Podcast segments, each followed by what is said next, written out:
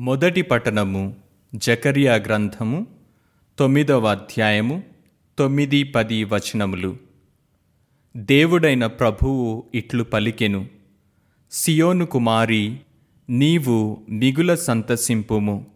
ఎరుషలేము కుమారి నీవు ఆనందనాదము చేయుము. అదిగో నీ రాజు నీ చెంతకు వచ్చుచున్నాడు. ఆయన విజయుడు జయశీలుడై విజయము చేయును. కాని వినయాత్ముడై గాడిదపై ఎక్కివచ్చును గాడిద పిల్లపై ఎక్కివచ్చును. ప్రభు ఇట్లనుచున్నాడు నేను ఇజ్రాయేలు నుండి రథములను ఎరుషలేము నుండి యుద్ధాస్వములను తొలగింతును. ధనుస్సులు నాశనమగును మీ రాజు జాతుల నడుమ శాంతిని నెలకొల్పును. ఆయన రాజ్యము సముద్రము నుండి సముద్రము వరకు యూఫ్రటీసు నది నుండి నేల అంచుల వరకు వ్యాపించును. ఇది ప్రభువు వాక్కు సర్వేశ్వరునికి వందనములు.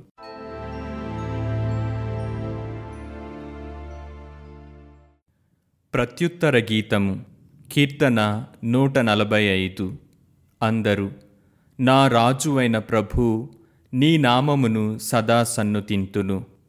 నా రాజువైన ప్రభు నీ నామమును సదా సన్నుతింతును నా రాజువైన ప్రభు నీ మహత్యమును స్తుతింతును.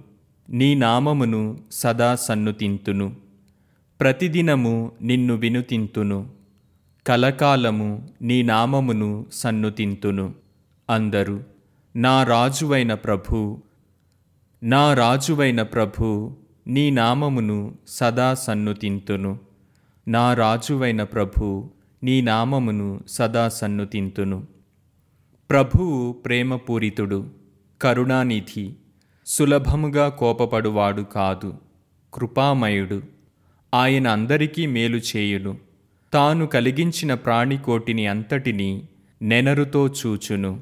అందరూ నా రాజువైన ప్రభు నీ నామమును సదా సన్నుతింతును. నా రాజువైన ప్రభు నీ నామమును సదా సన్నుతింతును ప్రభు నీవు చేసిన ప్రాణులన్నీయు నిన్ను స్తుతించును.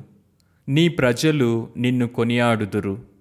వారు నీ రాజ్య వైభవమును సన్నుతింతురు నీ ప్రాభవమును ఒగ్గడింతురు. అందరూ నా రాజువైన ప్రభు నీ నామమును సదా సన్నుతింతును నా రాజువైన ప్రభు నీ నామమును సదా సన్నుతింతును నీ రాజ్యము శాశ్వతమైనది. నీ పరిపాలనము కలకాలము కొనసాగును. ప్రభువు తన వాగ్దానములను నిలబెట్టుకొనును. ఆయన కార్యములెల్లా కరుణతో నిండియుండును. ఆయన పడిపోయిన వారిని లేవనెత్తును. కృంగిపోయిన వారిని పైకి లేపును.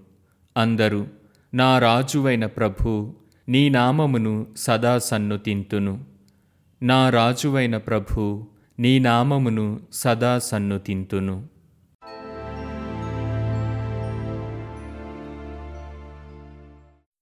రెండవ పఠనము పునీత పౌలు రోమా పౌరులకు రాసిన లేఖ ఎనిమిదవ అధ్యాయము తొమ్మిదవ వచనము మరియు పదకొండు నుండి పదమూడవ వచనం వరకు.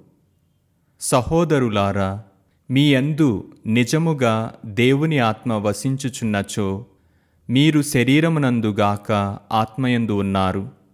క్రీస్తు ఆత్మ తనయందు లేనివాడు ఆయనకు చెందడు. క్రీస్తును మరణము నుండి లేవనెత్తిన దేవుని ఆత్మ మీ అందున్నచో క్రీస్తును మృతులలో నుండి లేవనెత్తిన ఆయన మీ అందున్న తన ఆత్మ వలన నశించు మీ శరీరములకు కూడా జీవమును వసుగును. సహోదరులారా మనము బద్ధులమైనది శరీరానుసారము జీవించుటకు కాదు. ఏలయన మీరు శరీరానుసారులై జీవించినచో తప్పక మరణింతురు. కాని ఆత్మచే పాపక్రియలను మీరు నశింపజేసినచో మీరు జీవింతురు. ఇది ప్రభు వాక్కు సర్వేశ్వరునికి వందనములు.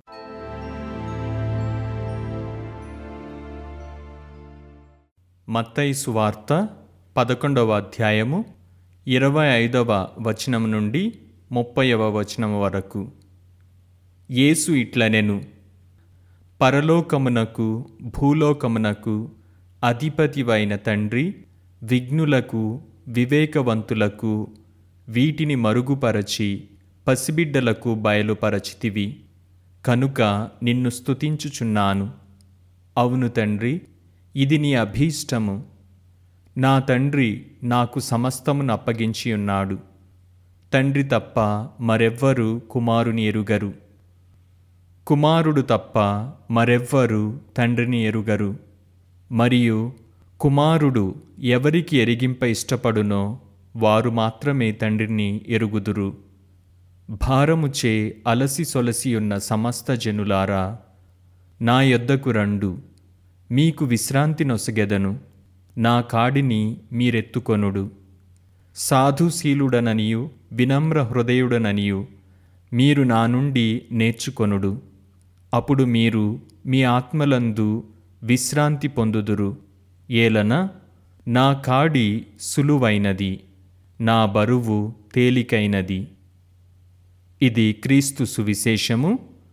క్రీస్తువా మీకు స్థుతి కలుగునుగాక.